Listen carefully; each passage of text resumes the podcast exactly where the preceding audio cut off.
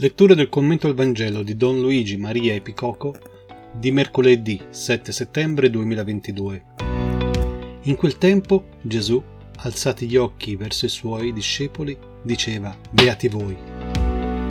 È così che inizia il Vangelo di oggi e il dettaglio degli occhi di Gesù che si soffermano sui volti dei discepoli la dice lunga sul contenuto delle stesse beatitudini.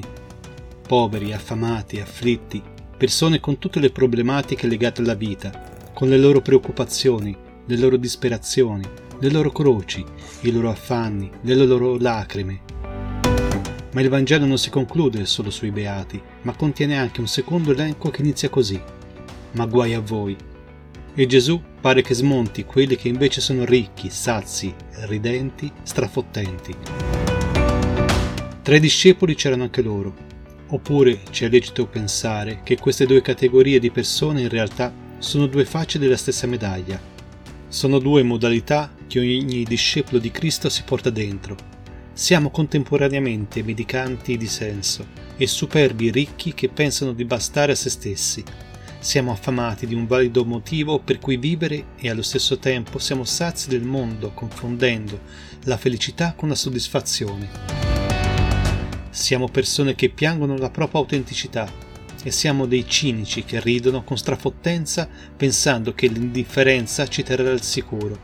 Insomma, siamo l'uno e l'altro, ma possiamo decidere noi da che parte stare, se stare dalla parte dei beati oppure stare dalla parte dei guai.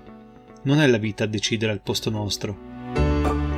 Il cristianesimo mette radice nella nostra debolezza, nelle nostre mancanze, nei nostri fallimenti, ma non perché si pone come soluzione o consolazione, ma perché l'amore di Dio sa porre fiducia lì dove nessuno la riporrebbe mai, compresi noi stessi.